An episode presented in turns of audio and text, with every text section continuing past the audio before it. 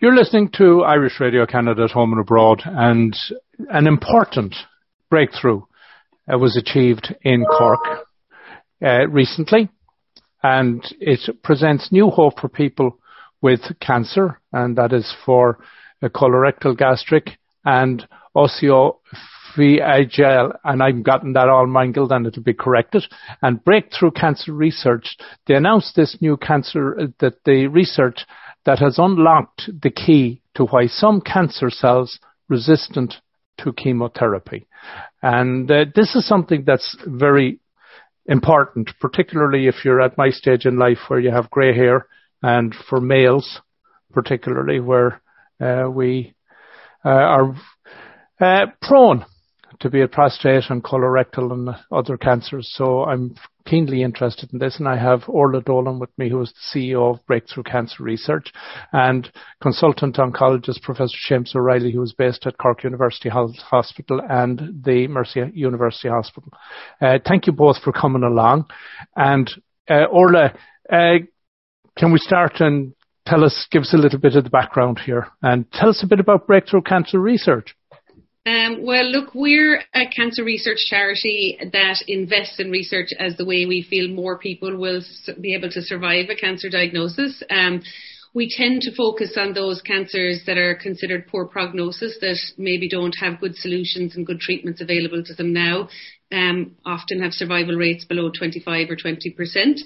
Um, you know, the good news is that research means, um, and progress because of that means we have huge amount of people surviving cancer now, and depending on the type of cancer, testicular cancer would have a survival rate of ninety-nine percent, prostate would be ninety-four to ninety-seven, breast is in the upper eighties, early ninety percent for five-year survival. So that is amazing progress that has been made by the research and clinical community over fifty, sixty years, but you have other cancers, esophageal, pancreatic, that just haven't seen the same level.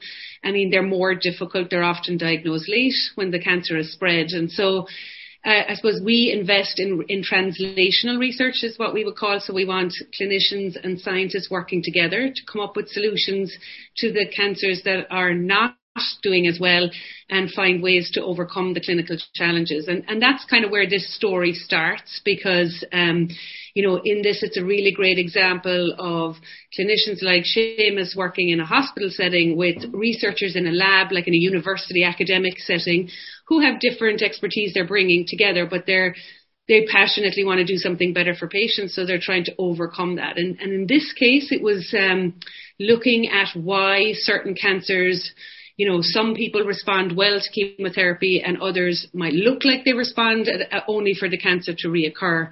And, you know, getting patient samples and giving them to the researchers and having them look at them under the microscope and see they're actually even reacting differently to the to the drugs that are in their presence gave them a pathway to pursue.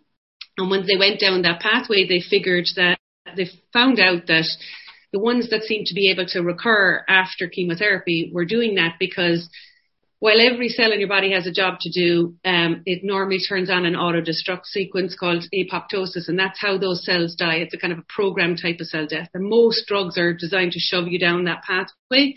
But these cancers actually have evolved past that. They don't actually have that machinery anymore.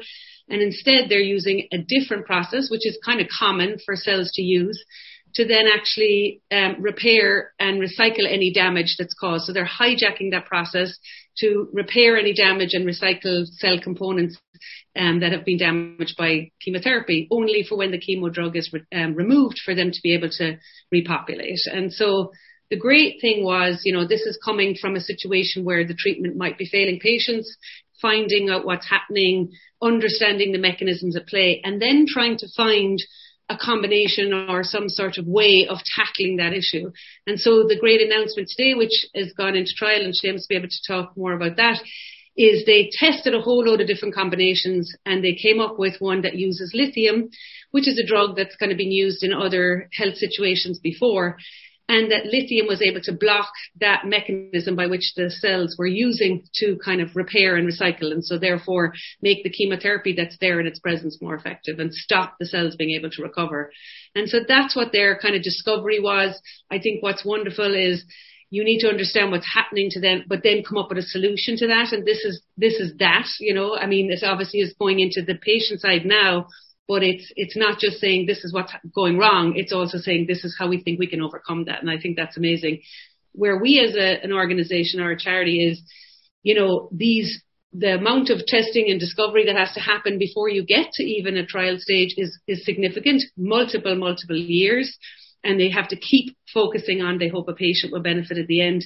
What we do then is we, you know, with the public support through donations, we're able to then channel that into programs we think that will help patients and keep it going for, you know, tens of years at times, because we feel like it's going to have an outcome in the end. And so I suppose that's where we kind of fit in, is making sure that they have the fund to keep it going until they get the result they hope for in the end.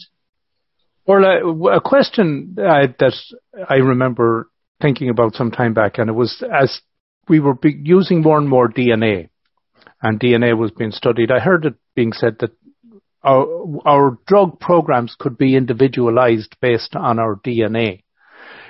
Based on what you guys do and the understanding of the impact of a cancer within the body, and then trying to hit on that, does any of that kind of research fall under your umbrella?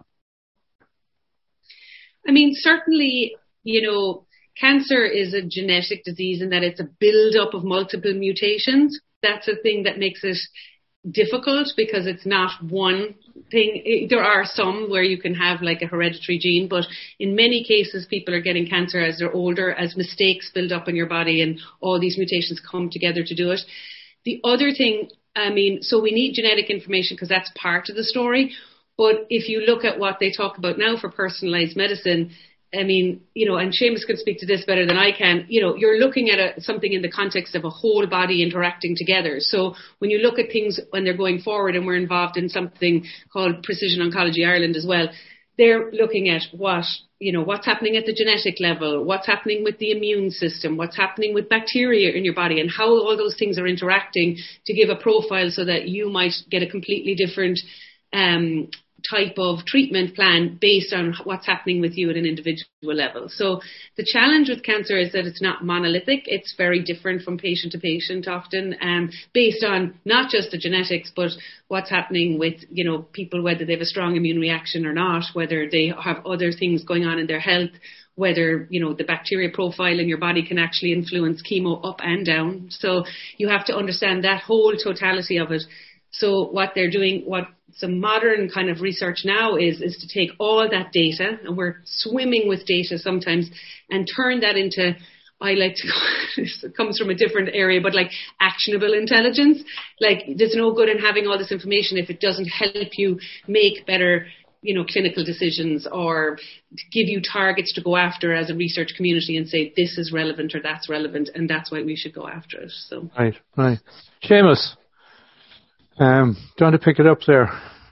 And before so, you do, I should stress, I see that you're a graduate of, um, you, you did your studies in Galway.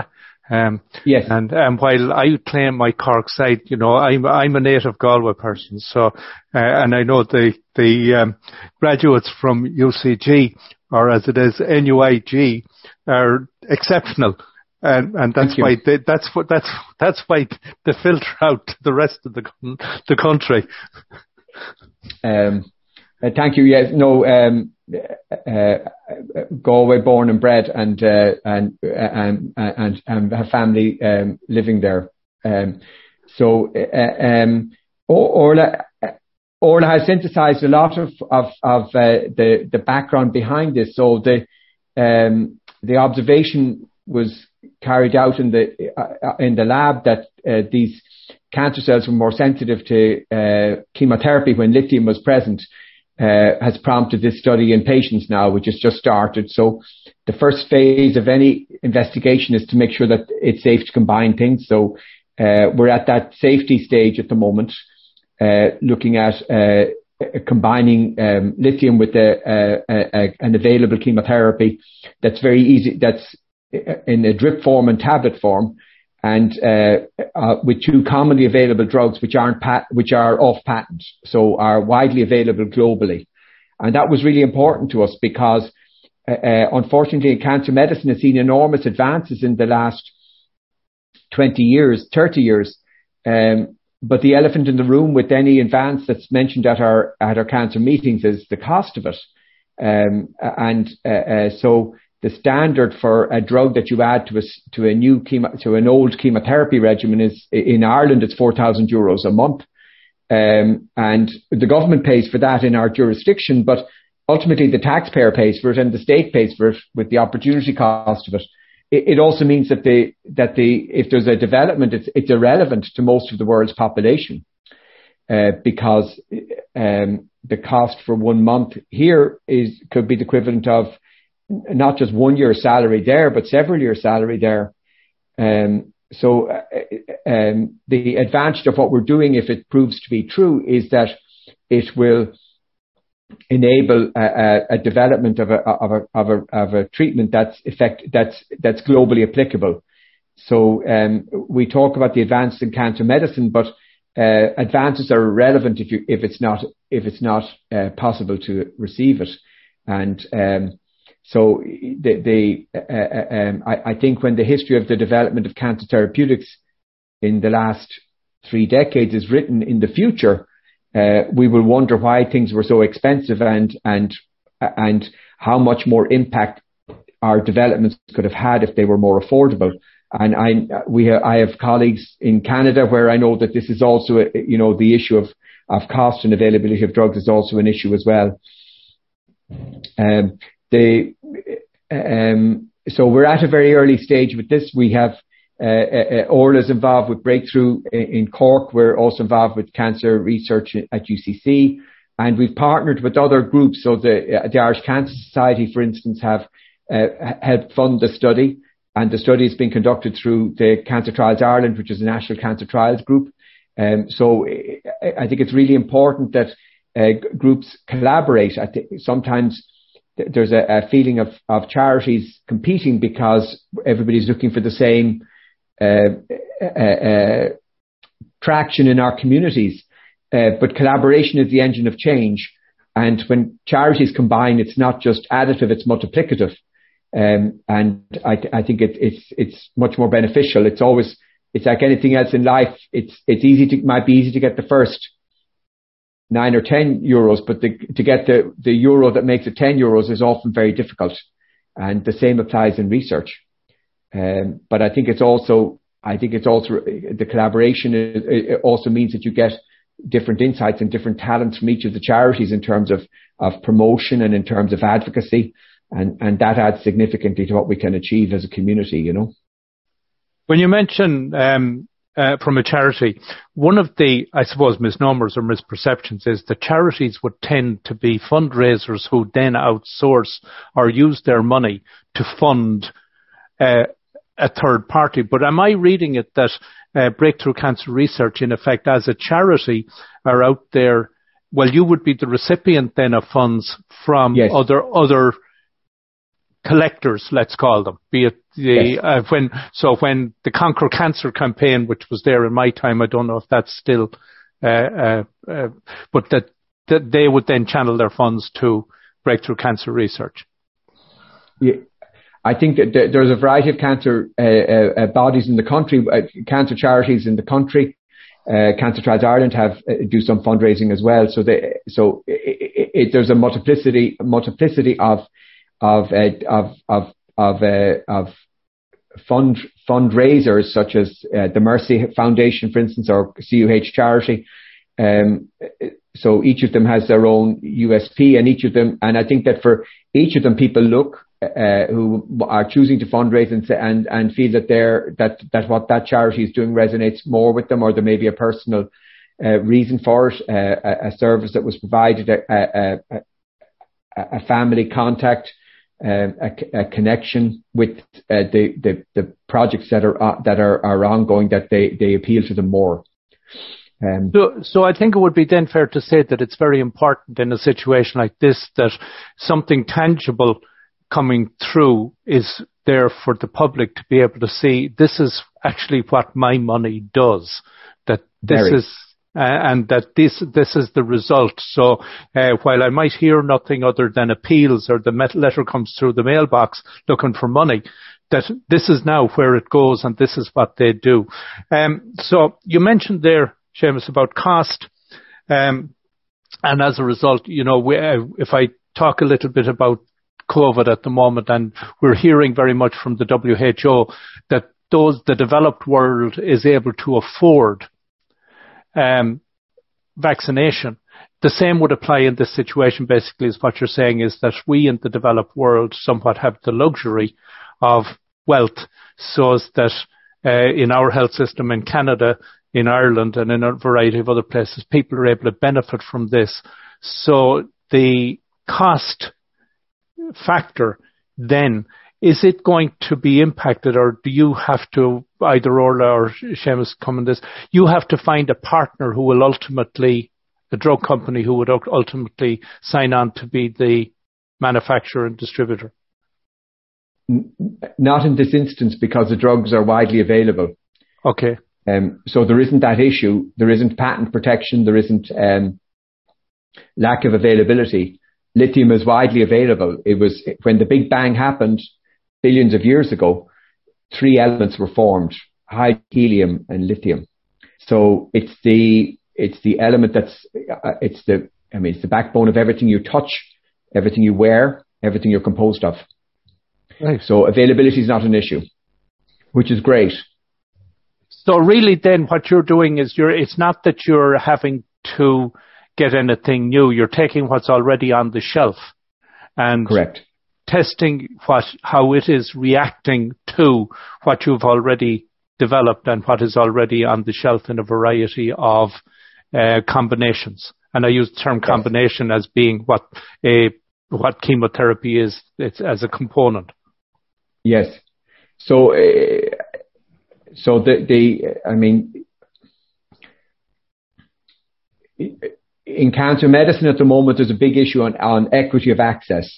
There's awareness in minority groups and uh, some non-minority groups that access to care is an issue.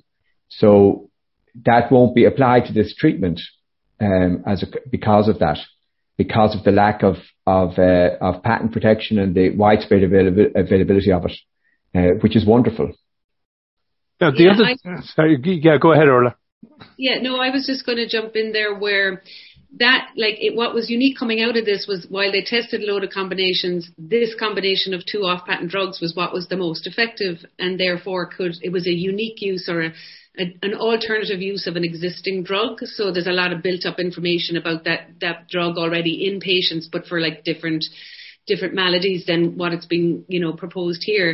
But like you said earlier, you know, we're, as Seamus was talking about earlier, we've a variety of different um, charities in the country who knew out of the lab into clinical trial and out to market, you will have to have a pharmaceutical company involved at some point, because you'd never be able to afford, no charity would, the latter part of that tri- of those trials. Um, um, but it's really important that that kind of discovery stuff is happening um, that's focused on the patients, because ultimately it's a pipeline and we're kind of feeding that pipeline. But we have to understand all the players, because if we want to see those discoveries get out. And as Seamus said, this is just what's wonderful about this, is that it proves effective, it'll be inexpensive, and anybody could use it immediately, you know, pending all the testing, you know. So as a result of it being effect- two um, non-patented products that are already there that you're able to uh, combine and, and blend, uh, does that mean then that the clinical trial process may not necessarily need to be as long? I would accept always as thorough, but because there's probably a lot of research that has already been done about the individual components, that when you bring them together, you may not have to spend five years doing clinical trials, that it may be two years uh, or whatever. But does it help you along in that fashion also? Uh, so, uh, It's a bit of, it's a double-edged sword. On the one hand, you can get things done more quickly because you've less uh, uh, uh, parties to please. But on the other hand, you lack the funding of, of, uh, of the funding resources of pharma. So what you gain on one side, you lose in another, because you have to spend your time fundraising to pay, pay for the study. And these large leads, large trials are significant. They're significant cost. Ultimately, you're probably looking at government funding to pay uh, to pay for a, a trial of the magnitude that you'd need to, to be able to prove the, this in in clinical in clinical work. But that's, I would love to get to that stage, because that would be nice. That would mean we've got that, that we've shown the combination is safe and we can do it re- re- regularly, you know.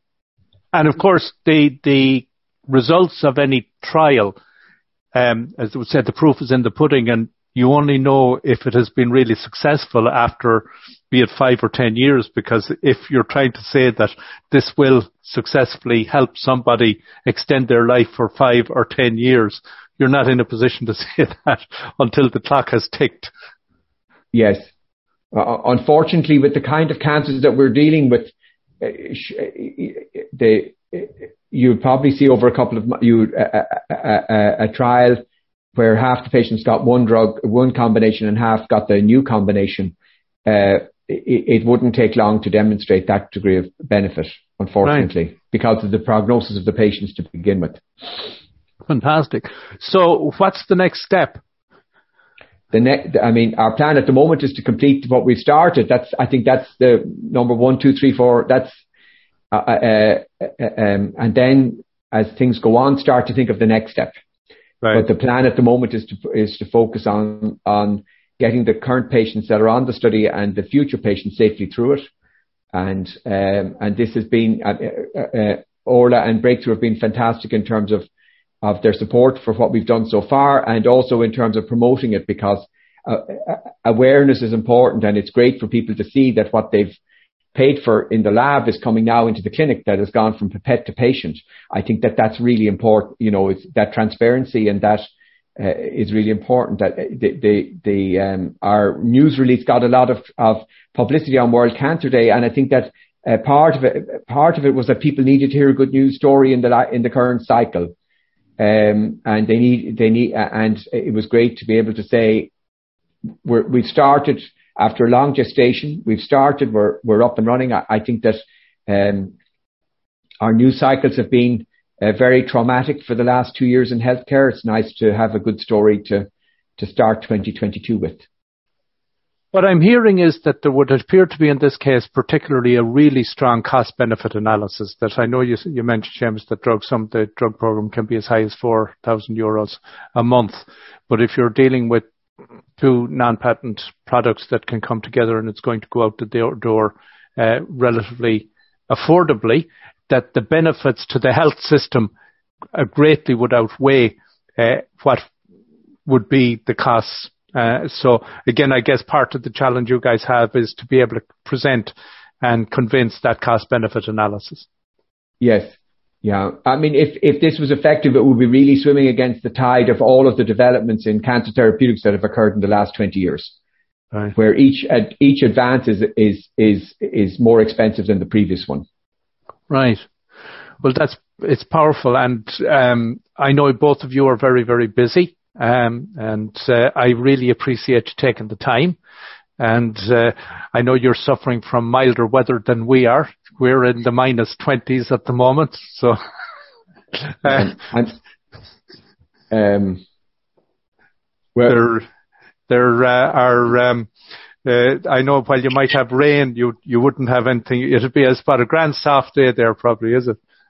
It's a grand soft day here. Yes, very mild. Indeed. Indeed. Yeah, well, we're literally on ice. So uh, I want to thank you both, Orla and Seamus, for taking the time, and congratulations. And uh, hopefully things move along at the pace that you would like and that you can achieve the timelines, and uh, we all get the benefit. And as I say, me being in that age group where this is particularly relevant, um, that should I need professional uh, help, that what you guys are doing is there for me. Fingers Thank crossed you very you much. Fingers crossed you won't ever need it. Okay. Yes. Thank you very much for the Thank opportunity. Thank you very much.